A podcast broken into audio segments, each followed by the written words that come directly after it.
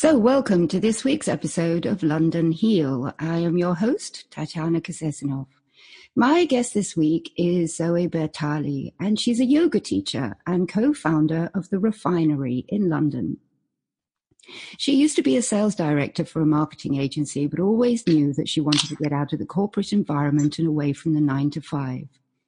Zoe has been practicing yoga for 18 years and started teaching it about five years ago while still in full time employment. She's always been passionate about the benefits of yoga and a healthy lifestyle. Welcome, Zoe. Thank you so much for joining me today. Hi, Tatiana. It's an absolute pleasure. Thank you for having me. Oh, it's wonderful.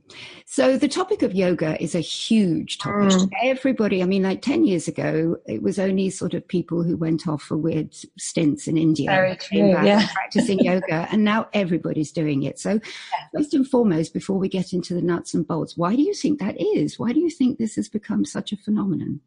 I think um, it's become obviously in this day and age with the wonderful social media, which we didn't have back when I was practicing yoga when I first began. I think this makes anything that is potentially good or a trend grow very quickly.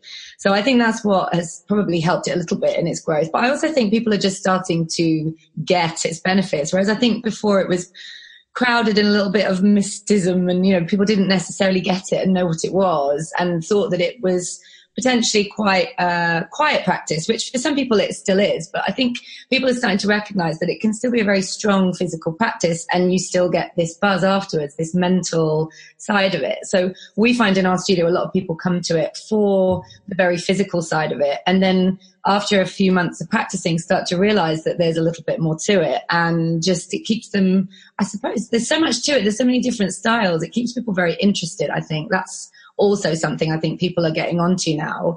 And it is more accessible than it's ever been. When I first started practicing yoga, there weren't many places to do it. And you'd find it maybe in a community center or, uh, you know, a studio that wasn't super accessible for anybody. You had to have a good practice to go there. So I think that's also what's helped is the accessibility and the different teachers now that are involved.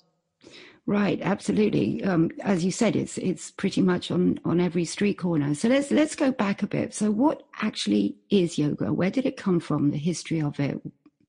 So, yoga originated in India. They're not sure exactly what date, but there's kind of things to sort of help us believe that it was around 5,000 years ago that we can start to see carvings of people seated in meditation and, and in what we would think of as yoga poses these days. So, um, about 5,000 uh, years ago.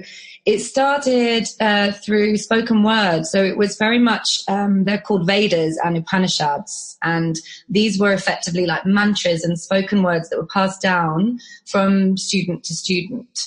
And these kind of evolved into more of a, um, religion, if you want. This is where the origins of Hinduism came from. And yoga is not per se a religion, but it has its roots very firmly in a lot of Hindu philosophy. So when you start to see it then branch off into what we know yoga more of as today, it was when Patanjali, who we're not sure if it was one person or a group of people, of scholars that wrote what we know as the eight limbs. So it's the sutras, um, the threads of yoga, um, that then developed into these eight limbs. And it was very much a, the eight limbs are kind of, if you want, a code of conduct, of behavior, of how to be in the world, how to act and then how to grow and how to study to essentially reach this transcendence from the physical body. And yoga asana, as we know it today, the physical practice was only one of these eight limbs. So this went back many, many years. And then, of course, through very only the last 100, 150 years have we seen what we know now as modern yoga. So Ashtanga Vinyasa, where we're linking breath with movement, or Kundalini. Kundalini is a little bit older, but um, certainly Ashtanga Vinyasa, forest yoga, um, power yoga are all very modern takes on this asana practice. And then there's the philosophy behind it through the sutras, Patanjali. That's um, one of the places I wanted to go next because I mean, hmm. as, as, somebody who who would be a newcomer to yoga, how on earth could they delineate between all these different types. So yeah. maybe just briefly go through the main types and it, it can be really yeah, it can be very confusing and certainly quite off putting, I think, sometimes. And that's potentially why we didn't see it being so popular for a long time because I think people did think, oh, I don't, I don't know what it is. I've no idea. I don't know what I'm going to. And it felt a bit probably, um, oh, I don't know. It, it, was an in thing. It was a group. If you knew the group, then brilliant, you went to it. But I think now what's happening is that it is becoming more accessible and people are more curious about it. And I think the more curious people are, and because we do have this medium of social media now, we can tell people a little bit more about each discipline. Ashtanga yoga is a set practice. So it's done in a certain way and you're not to move on. So there's a primary series, there's a second series, there's a third series, and it's very much about progression. So you do the same sequence every time. And when you've done this sequence for a certain period of time, then you're deemed, you're able enough then to move on to the next series. So it's quite prescriptive. It's not for everybody. It's very strong practice. Um, and then what you get developing out of Ashtanga is Ashtanga Vinyasa. And Vinyasa flow is what I would say is extremely popular in London now and probably in, in the country because it's a little bit more, it's less prescriptive, it's more creative, and it's about linking breath with movement. And this is where people will come away feeling great and not necessarily know why, just because they've moved and had a great time. But by linking the breath and the movement, you're almost getting this moving meditation which is ultimately the kind of point of the yoga is to have this point of focus in your mind where everything drops away and you stop the chatter. And it's very hard to sit still in meditation for a lot of people. So this way, when we're moving through a meditation, you're focusing on the pose and what you're doing and how you're moving. You then start to create this space between the thoughts. So I would say vinyasa is, is certainly our studio is very popular.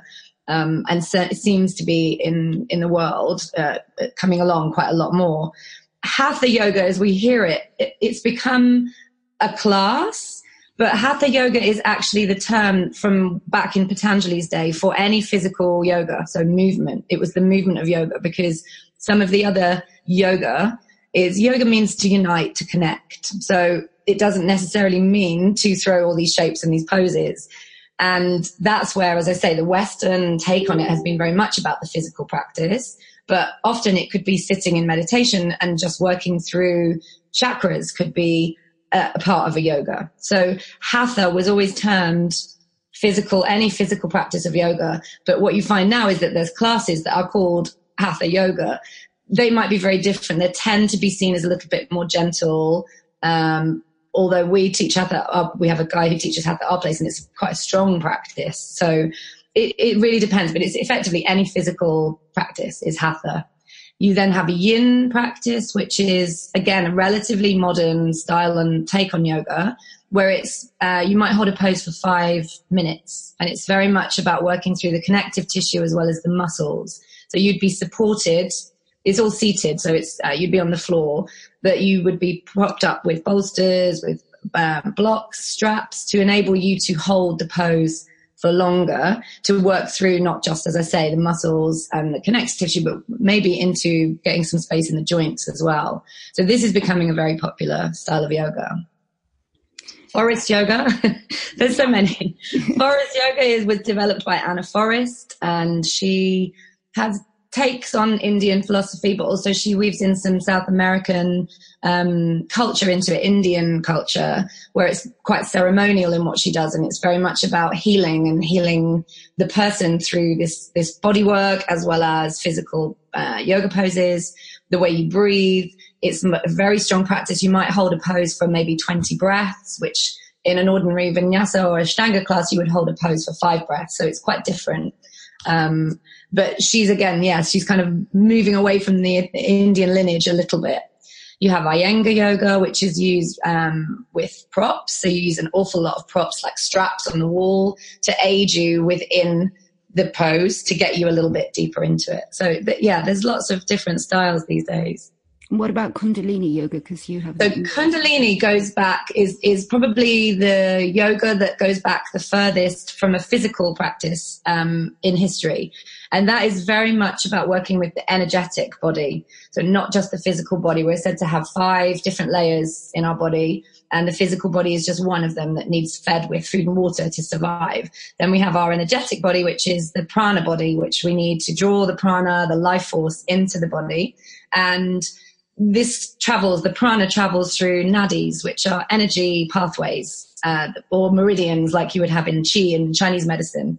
And the nadis, there's said to be 72,000 of them. So we're very intricate and they can be really tiny. So think of them like rivers and streams and they can get blocked very easily with our energy. We swallow feelings, we swallow our words, we bury emotions. We're said to do all these things and they stay in the body sometimes. So Kundalini yoga is very much about shifting the energy through these pathways to then clear the chakras, so the seven chakras uh, along the, the main spinal column. Um, other, they're the kind of roundabouts, if you want, the meeting points for all these nadis and these rivers to come and converge. And if they get blocked with these main roundabouts, then it can be very difficult to shift the rest of the energy up the body. So Kundalini is all about trying to rise the energy up through every chakra. So they need to all be clear and working to then have the enlightenment or samadhi as it's called when you clear the, the crown chakra and uh, yeah then then the world is is all yours you you kind of transcended if you want through through to everything so people spend a lifetime doing it but the practice is very different so it can be um, a lot of pranayama with breath work. It can be breath work in a very strong pose. It's different every time. The class is completely different. And the teacher will work with a chakra or they might work with a mantra.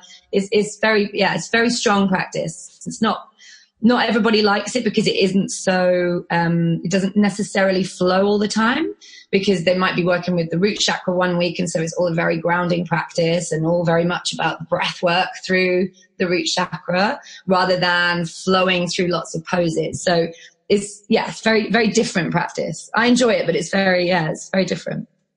So what what in your opinion would be a good place to start for somebody who was a complete beginner I think for a complete beginner, you need to find somewhere that you um, know you can be uh, accepted and be and of course everybody will say that they're, they're accepting but I, you can't go more than on a recommendation from a friend because they understand you and know what you're like. So therefore they will know what suits you from a class perspective or a teacher perspective because this is very difficult. It's like trying to find a hairdresser for the first time. How do you know they're going to get your style and understand you from one meeting? So I'd always go on the recommendation of a friend if you can. And if you can't, then maybe try doing something at home first so you build a little bit of confidence because like going anywhere for the first time into a fitness class, into a yoga class, it can be intimidating because you don't know what to expect. And that's why I would say I would always go on a recommendation. But if not, then doing something at home, there's amazing YouTube tutorials or DVDs. You could just practice from a book sometimes. I mean, this is how I learned. I learned um, at home to begin because there were no classes close to me at the time. Um, and I just, yeah, I, I loved it. And I used to just get on my mat for 10, 15 minutes. I never did a long practice, but just doing it quite regularly, it already builds the benefits because you start building muscle memory very quickly. Your, your flexibility increases more quickly than if you did just one hour a week, I would say. But there's so many things again back to the online thing where you can get recommendations. You can you can read reviews these days. Everybody gets reviews so you can hopefully find the teacher for you. I would definitely look for a back to basics class or a foundation course something where you could be nurtured and shown the right way the correct way from the beginning. Right a lot of people, I get the feeling, um, you, you sort of alluded a little bit to this right at the very beginning, but a, a, lot of people, I get the feeling, actually start yoga simply because they're looking for something which is just a physical exercise. Everybody knows we've all got mm-hmm. bad conscience about not doing enough exercise and want to get fit. And so it's trend. They choose yoga. Mm how important is the spiritual component for you in order that somebody actually gets the most out, out of a yoga practice? Because I mean, I'm sure you can actually just practice it as a purely physical exercise, mm-hmm. but what, what are your feelings on that? So I think it's, um, it's really personal. And I think some people come to it not expecting to get that from it. And I think I probably didn't expect to get that from it when I first started practicing. I, I started practicing yoga because I was having panic attacks and I didn't know why this practice was making me feel better because I wasn't aware of the breath that I was doing and how I didn't breathe properly in my regular life because most of us don't. We breathe at our chest. We don't take these deep inhales and exhales. And so we don't clear enough toxins from the body. So I suppose I came at it initially from a very physical perspective and grew into it. And recognized things that I wasn't expecting to get from it. So I think it's also very difficult to get that across in in an hour's class. So if you're going to a studio and you're not going regularly to the same teacher, you may not get that spiritual side from it so much. You may feel better and you may have, if you're offered the tidbits through the class or in Shavasana or somewhere where you're kind of offered the way to start trying to experience the more spiritual side, then absolutely you, you, but you've got to be open to it, I think. And, and I, I believe that some people they come to it for that entirely for that and they are already open to those kind of experiences and other people i think it happens to them on the journey and they just kind of they don't know why it's making them feel better but they stick to it and they want to come back and their curiosity is aroused and they start to notice differences in themselves and when the body and the mind start to slow down a little bit and get the body gets stronger and the mind slows then you can have that space to be open to it. Right, which of course leads into my next question perfectly, which is do you have to be young, fit, flexible, healthy, or can anyone start yoga any time? No, I, I, feel so strongly about that. I really do. And I think this is where sometimes I get a bit annoyed with social media because that is a lot of the time what is being posted about yoga. It's people in handstands, it's young people, amazing bodies in their fantastic outfits, and it's not representative at all of course you can potentially build up to do any of it. Anna Forrest, who I mentioned before, is in her late sixties and is amazing at handstands and she's a badass. She's fantastic, but that's not to say that that's what it's about. So no, I get, I get quite frustrated with it and it is absolutely for everybody. And I, I get people coming to me. I get guys who say, I can't touch my toes. I can't come to class. And it's kind of, well, bend your knees and you will definitely get closer and you, you work to it like flexibility is like strength and you would never expect having never picked up a weight in your life before to be able to pick up 20 kilos of weight and lift it above your head. So you can't expect to do things that maybe you have spent a lifetime being a runner or sitting at a desk or a driver and you are tight. You can't expect to come into class and do things like you will fold over your legs with straight legs. Equally you might never do that because of the way your bones are fused but it doesn't mean that you're not doing it properly and it doesn't mean that you can't progress from where you were to where you've become. But as I said before, it takes regular practice, like strength does. You can't do 10 push ups a week and expect to be really strong. Equally, it's better than doing nothing. So I, I think, no, I'm, I'm really passionate about that. I think anybody can do it anytime. Well, that's good news. I was thinking about myself this morning as I got out of bed and noticed something creaking and thinking. the creak, the creak. Nobody helps the creaks, you see. That's where some, sometimes people feel so immobile. And I see them, they come to class sometimes and they feel so immobile and they're tight and you can almost sense their, their cross. And some of it is a physical, um, manifestation that the, you know the hips are tight because I've been running or I've been cycling. But then sometimes it is an emotional thing that is causing this tightness. I can't breathe when I'm stressed. This is my thing. Some people get anxiety, they get butterflies. Some people get really tight shoulders. Some people their hips go. But you see it when you teach them to breathe and you teach them to be and you teach them to soften into stuff. So that's real cue for me. I always make people think, where are you gripping? Because often you'll come in and you'll go, oh no, this is my worst bit. I hate forward folds or I hate twists or whatever it is that you've got in your mind. And it's about allowing yourself to be in that posture, working through the breath, softening into it is when a release will happen. Not an injury, a release. And, and that's where you see people, they leave class, they came really tight they came a bit sort of like you say croaky and and uh, they come and they leave and they, they're they're just it's like there's a relief. They're a bit there's just something a bit lighter about them. Great. Of course trying to fit something like a yoga class into a regular busy lifestyle usually means trying to shove it in in a lunch hour or, or more likely in the mm-hmm. evenings. But is there actually an optimal time for yoga? I mean with meditation for example i definitely see a huge difference between meditating first thing in the morning or last thing mm. at night. Is it the same with a yoga practice? For me personally, yes, but I've always practiced yoga in the morning. So I, I have two not so young children anymore, but they, they were, they were young when I was practicing, first started practicing yoga and I was working and coming home late, cooking dinner, herring around. So it was my time to carve out for myself. So I would get up 20 minutes earlier, because that snoozing never made me feel better, but the doing 20 minutes of yoga always made me feel better. So I just really committed to it in my head and did, as I say, some days I would do 10 minutes, some days I'd do 20 minutes, some days I'd do five minutes, but I always did it first thing. So for me personally, yes. However, I know lots of people that just can't do that and they don't necessarily need to. They have different lifestyles that can be adaptable and don't need to kind of have done it first thing. And they do it in the evening and they really like it in the evening. And a restorative practice at night can help you sleep really, really well. So I think there's, there's a way to do both. I wouldn't recommend a really big power session late at night because obviously you're energizing the body and you might not sleep as well. Um, if you're going to do more power stuff, I'd say do that in the morning or early evening or lunchtime. But restorative yoga or just a really chilled flow before you go to bed can be a nice way to just to drop down into a really good sleep. Right. And you, you mentioned earlier on that's that's quite important that if you attend a weekly class, doing mm. five or ten minutes every day is is certainly kind of crucial to to progress and helping you get the most out of it. I think so. I mean, as I say, I would I would say better doing once a week than never, of course, because I know the benefits and I really appreciate the benefits in my body and my mind. So that's why it's like I'm not here to push anything on anybody, but it's more about I just really believe in the power of it. But from a, if you're wanting to, if you're finding yourself frustrated in that once a week class because you don't feel like you're building the flexibility quickly enough, then you could try five minutes a day and then you're one hour a week and you will notice a difference for sure. Brilliant.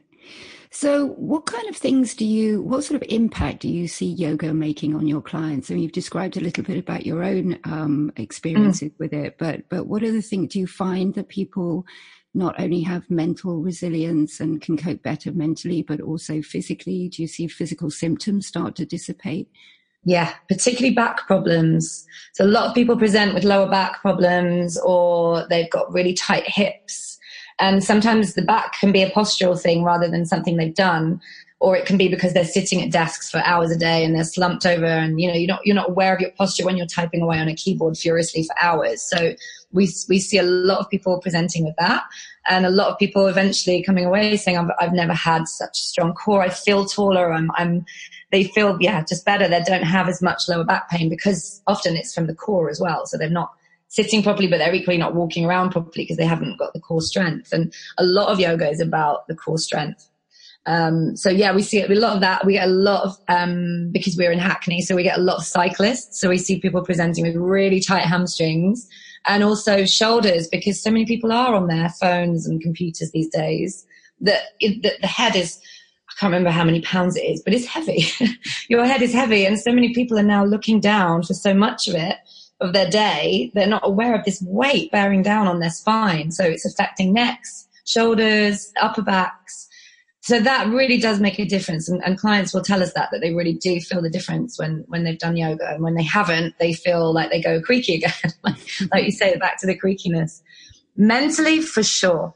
I, I, I have a lot of people we've got quite a lot of um, our demographic is probably average 28 to about 40 um, lots of females, and they are therefore a lot of them trying to get pregnant, and they're working so hard, and everybody's got this kind of. I think the, the world in itself has just become more stressful and fast, and the amount of information that we have to process on a daily basis, and they don't know how to carve out the time. It's hard to say, right, I'm putting my phone down now, and I'm not, I'm not going to look at it, and I'm not going to answer it. So by coming to class, they're just having that hour to themselves, just to breathe and to move they see such a big difference. And I, I know when they haven't been for a while, you'll see them.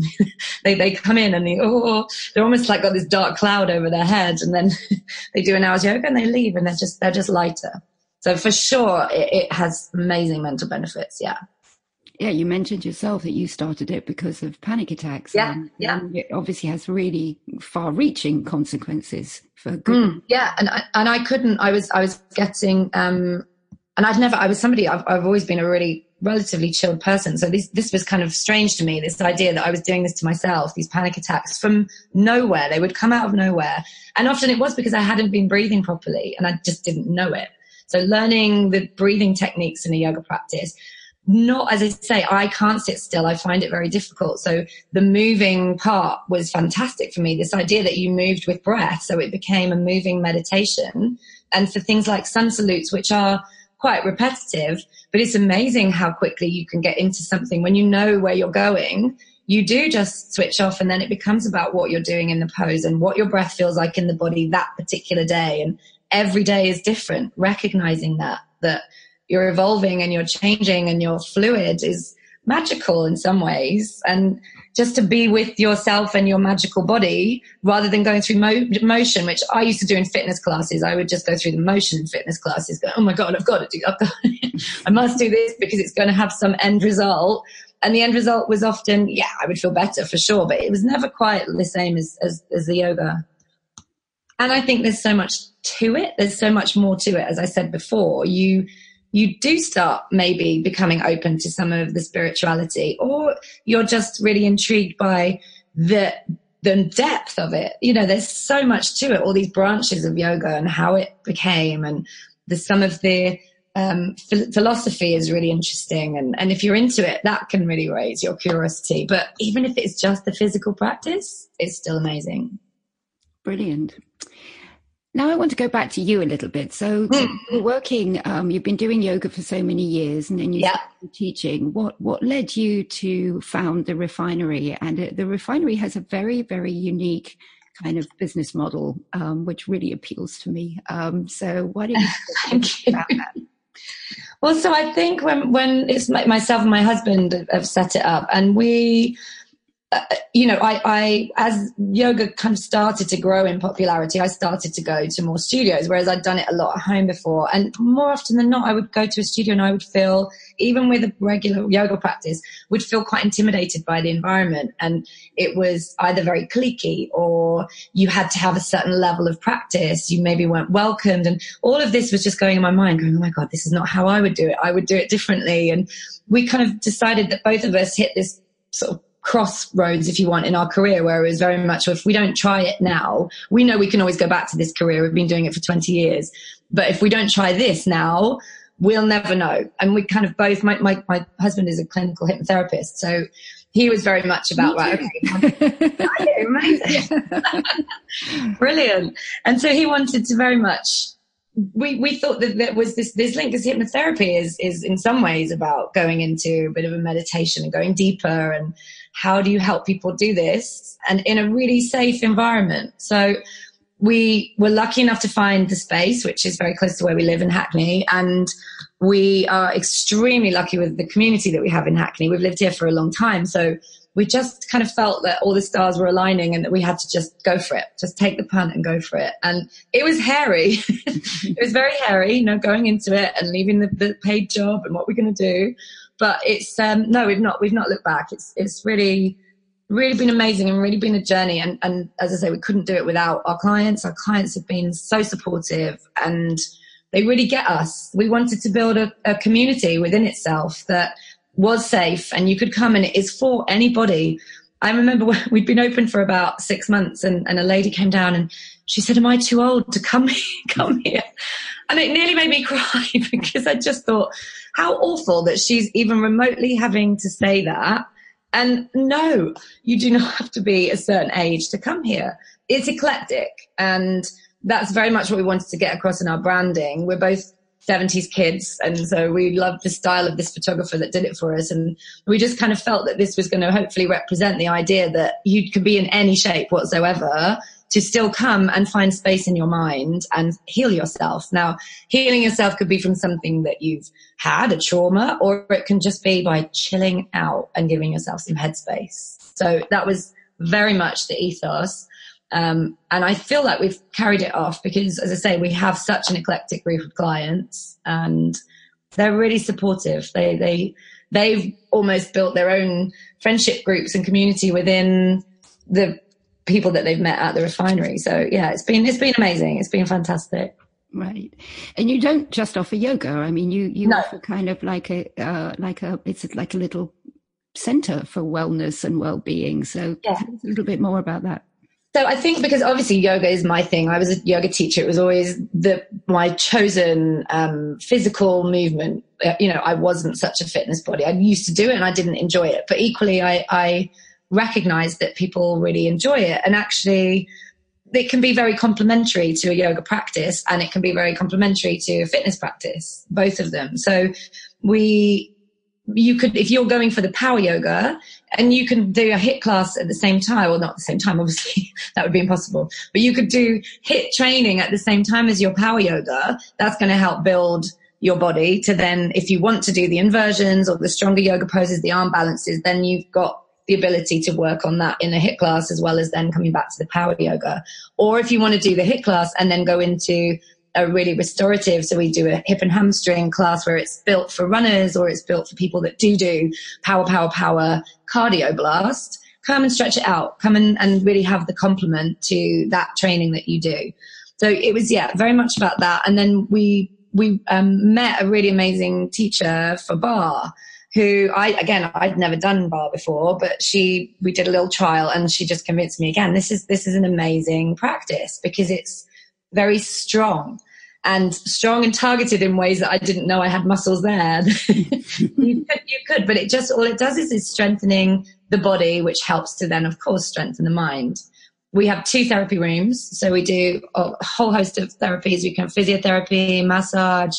We do um, alternative therapies like sound healing, Reiki, um, facial. So again, just really, really wanted to build somewhere that you could come and do the whole thing just to treat yourself and um, yeah, get yourself in, in the best shape, but mentally as well. That's wonderful. And the, the community, do you have like um Facebook group for your communities? Do they do they all come together or is it only is it sort of just is it a virtual community or a, a real community essentially is what I'm asking? You know, I I um I'd say we have a little virtual community, but mostly it's no, it's physical. We're um how refreshing. yeah. again, I'm of like, this is where I'm old school. I kind of do, I find the whole um, social media thing can be quite, um, I don't know. I think it's, it's amazing in some ways because it is putting it out there and it is introducing lots more people to a discipline, as I say, I believe in and I believe in its powers. I just, I just hope that sometimes it's in the right way. And that's where I think sometimes it can be a bit dangerous, the whole social community. But yeah, no, it's a, it's a very physical community we have. Oh, that's great. That's wonderful. And um, how many um, members of staff do you have now? So how many different teachers? You got quite. We have on a rota. So we obviously have cover. We have, I think we're at sixty-four, something, something wow. like that. So we have over hundred classes a week, and um, yeah, varying from music, meditation, and mantra, which is led by the lovely Antama, who will either maybe play the drums to you or rap to you, sing the guitar one week. He, he, he's amazing. And then through to hardcore fitness or yin yoga, restorative. We have lots of lovely flows. We do Kundalini. We have Ashtanga. We have Forrest. We have, yeah, all sorts of different yogas. And then we do uh, the barre classes, which there's Hit the bar, which is obviously people do hit the bar afterwards, but this one is more about cardio blasts and then the toning at, at the bar. So we, we, we don't take ourselves very seriously because I think it's an environment that can be taken extremely seriously. But equally, it's not that we're not taking what we do very seriously. So our trainers and our instructors are amazing and they're all super qualified and the right people for the job. But the ethos is very much about like making it lighter, having fun, enjoying yourself. Exercise doesn't need to be so brutal all the time. You know, it's about, as I say, introducing people to each other, making a community so that you want to come to either work out or to rest, whatever it is that you want to do and, and whatever you're carrying that day as well, being able to carry it and just come in and be Wonderful. Is there any opportunities for like personal training with you as well? Yeah, yeah. So we do. We have um, a number of trainers on site who will do personal training. People want to. We'll do group training if people want to set that up. So yeah, that's that's something we do quite often. Great. And what about going into companies and things like that? Do you um, do you offer? So anything? we don't. No, we don't do that so much. Our, our individual teachers, some of them might do corporates, but we we haven't done so much of that. Um, I think it's it's a tricky one because a lot of corporate companies now will either have their own on-site staff or we work with a company called Gympass who they go around big corporate companies and work with HR people to then subsidize fitness and they will then be able to buy a pass which will include places like the refinery or other studios that they can go to. So it's all being done in a kind of different way. But no, at the moment we don't we don't do anything like that. We have hosted companies at our place. So we had a couple of groups come down to us once actually where there was a team of architects once who had a really stressful project been working on for ages that was coming to fruition. They were presenting it the day after and they asked us if we could put on a, a really lovely yoga nidra, which is um, a nice way of just calming everything down. And we did a slow flow for them and we gave them some lunch and we brought them some energy balls. And so they just had a kind of little treat for themselves before they went off to do their, uh, their big presentation. So we, we've done a few occasions like that, but no, not not going into companies as such. What a brilliant idea! I think everybody should. It's really looking after your staff. Absolutely, it was it was lovely actually because a lot of them had never done yoga before. You could see they were a bit intimidated to come into like, oh my god, I don't know what I'm going to do and what's expected of me. And we just moved them really slowly and then brought them down, put them under a blanket, and gave them a really lovely guided nidra. So it was yeah, no, it was a nice thing to do. Great. Well, thank you so much, Zoe. You've um, really told me so much about yoga that I didn't know before. I hope you've also whetted lots of other people's appetite so that they will start. And uh, certainly those in London come to you because I think it's it's great what you're doing. I'm you know I'm I'm such a lover of of mixing and matching because I think that no no one thing is right. There's no one size fits all, and exactly have yeah. access to so many different types of yoga, different types of exercise, also different types of complementary therapy. I think is is a place where I can certainly see somebody feeling very very comfortable and and well looked after. Oh, thank you. yes, and I, I I love the concept. I think it's brilliant. Um, I have three little questions that I always yes. ask everybody at the uh, at the end of the interview, and in fact, I'm going to extend that to four questions. So, oh gosh, um, I'll, I'll, put the fourth one first, if you see what I mean. Which is if there's okay. one thing that you could change, that you could get other people to change in their own lives, in hmm. order to make massive improvement in their lives, what would that one thing be? Oh gosh, one thing. I think not. Um, not t- taking on so much of the new information that is out there, not this this um, self destruct, the cycle that we can all spiral into of bullshit, essentially, of the not good enoughness, which is very easy to get caught up in. I don't know anybody that doesn't, but I, I think it would be to to not allow yourself to to do that and just know that often the people that are making out that their lives are absolutely insanely amazing are probably the opposite and to not allow yourself to to go down there with that thinking that's probably what i'd like to change in people not take very, things very wise advice yeah we talk a lot here about um, mind body spirit and i like mm. to hmm. encapsulate that in in three sort of words and and deeds um, health happiness and serenity. So, first of all, how do you define health? What does that actually mean to you?